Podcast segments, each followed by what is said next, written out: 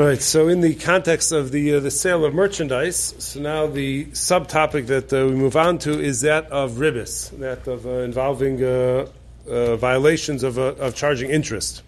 So you should know just off the bat that when we're talking about interest, ribbis, in the context of a sale, so it's by definition only ribbis drabanon. It's only going to be a violation, not that one should treat it as something which is light. It's still usur, but it allows for certain leniencies, as we're going to see tonight, being that it doesn't originate with a loan. So there's a major difference in halacha when the original relationship was a lender-borrower relationship, where the ribbis is potentially a daraisa, and then we're going to be much more sensitive to potential violations or things which even seem similar to ribbis, versus something which starts off as a sale, and then in the context of that sale of merchandise or the payment for the sale of the merchandise, so there ends up being a ribbis type of payment which is made.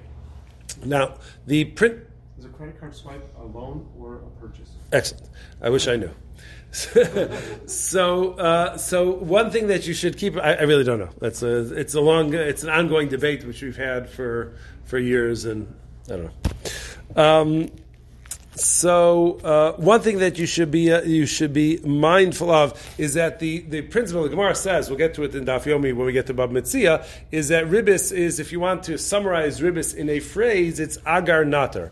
Agar Natar translates as reward or earnings, Natar for being patient. So anytime, if I'm the lender, anytime I end up collecting additional money because I waited to get my money, so then that's going to be ribbis.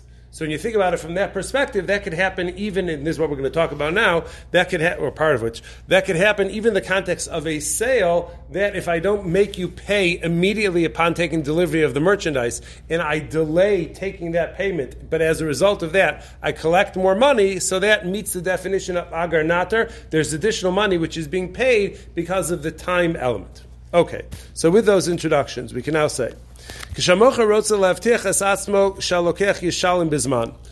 not uncommon, and certainly in the service industry this is true, that a person provides a plumber, an electrician, or something like that, that they get a dentist, or we get shilas related to that, where they don't necessarily make you pay right away. They'll give you, you'll pay upon receipt of the invoice. Right? You have whatever amount of time when the invoice arrives to pay, but then if you read at the bottom in the fine print, it will typically say that for every month of an outstanding balance, we're going to add 2.5%, something along those lines. So the reason why the merchant or the service provider does that is because he wants to make sure that the customer is going to pay, because if the customer realizes that every month he doesn't pay up his balance, it's going to cost him more money, so hopefully that's enough of an incentive for him to go ahead and pay up on time to not incur those additional costs. So it's very common that service providers are going to go ahead and do so. So nog lahosif kenosos beheskim. So as we said, common practice is to add some sort of penalty in the agreement, in the event that the customer delays payment. So in the event that that penalty is one which increases, what does it mean it increases? Dahainu, in other words, every month that there's an outstanding balance, there will be an additional knas on whatever that balance is, 2.5% of the remaining balance. Hareza ribbis. So this is considered to be ribbis on a derabanandika level. The asura b'li heter iska. And it would be asur to go ahead and have that without a heter iska in place. And therefore, it's not so uncommon. Certainly the people who, we've discussed with service providers, we tell them that either get rid of that knas, that monthly growing knas, or you have to have a general heter iska, which everybody's going to be aware of the fact that the transaction with them is subject to those parameters, and then that could permit it.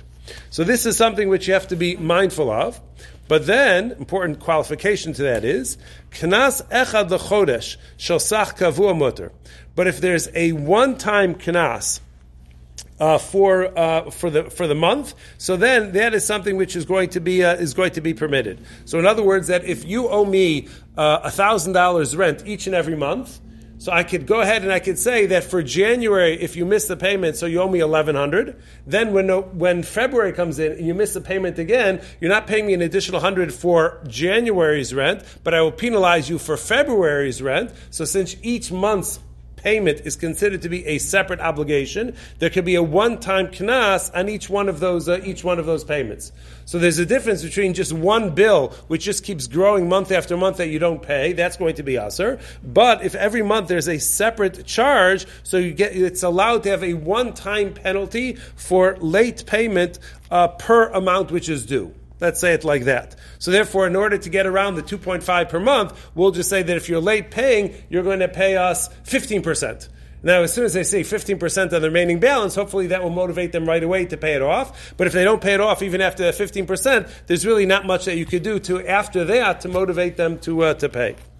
But he says, now he emphasizes again, this